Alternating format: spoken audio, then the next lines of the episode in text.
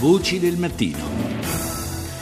Proseguiamo la rassegna stampa con le testate del Regno Unito. L'Independent apre con la misteriosa vicenda di un sessantenne britannico trovato morto in una risaia a Bali, in Indonesia. L'uomo è stato sgozzato e poi rinchiuso in un sacco di plastica. Sul Guardian invece troviamo un dato impressionante che riguarda l'epidemia di Ebola. In Sierra Leone ormai si viaggia a un ritmo di 20 morti al giorno.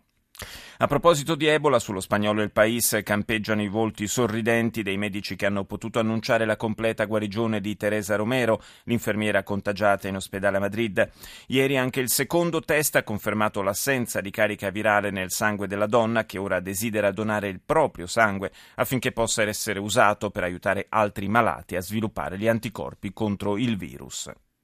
Sui quotidiani francesi grande spazio dedicato alla morte del numero uno della compagnia petrolifera Total, Christophe de Margerie, vittima di un incidente aereo in Russia. La sciagura potrebbe essere stata causata da un addetto dell'aeroporto di Mosca che stava lavorando in stato di ebbrezza.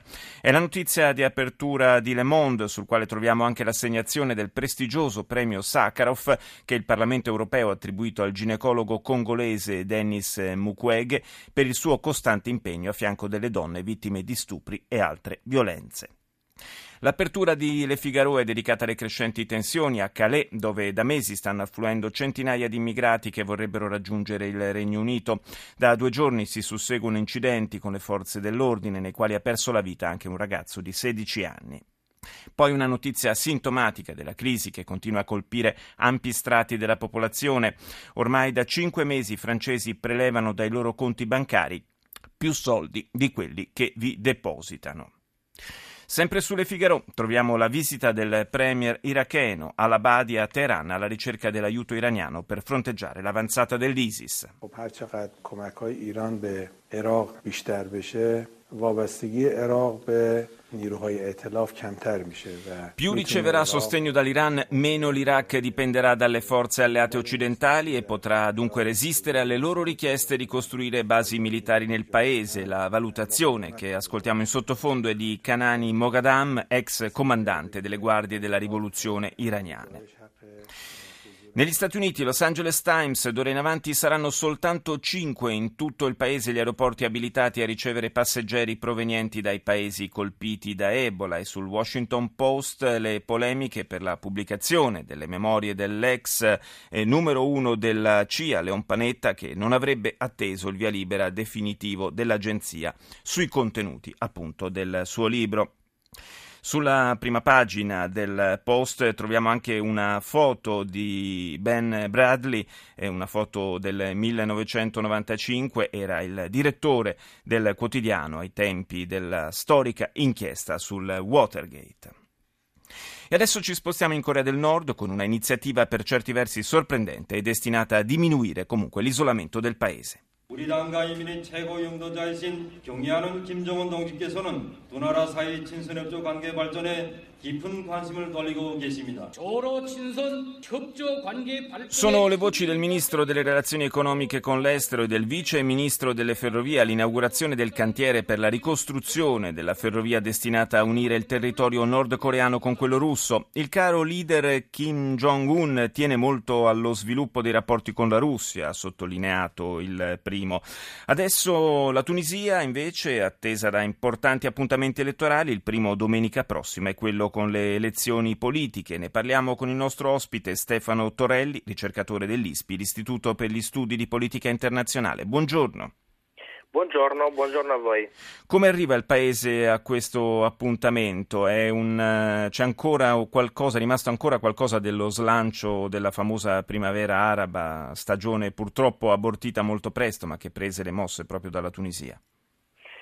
Beh sì, eh, qualcosa è rimasto chiaramente, eh, proprio appunto nel paese che eh, è stata un po' la culla di questa stagione di, di rivolta e, e, di cambiamento all'interno del, del Medio Oriente.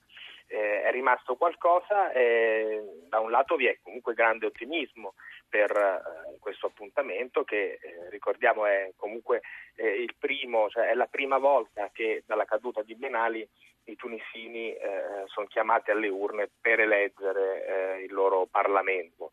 Eh, vi erano già state delle elezioni nel 2011, ma erano elezioni eh, soltanto per la formazione dell'Assemblea Costituente. Eh, adesso rispetto a quel momento passi avanti sono stati fatti perché eh, appunto la, la Tunisia pur con molte difficoltà è arrivata alla redazione e all'approvazione di una nuova Costituzione eh, e le elezioni domenica prossima sono eh, di fatto insomma, il, il, il, primo passo verso eh, la transizione politica.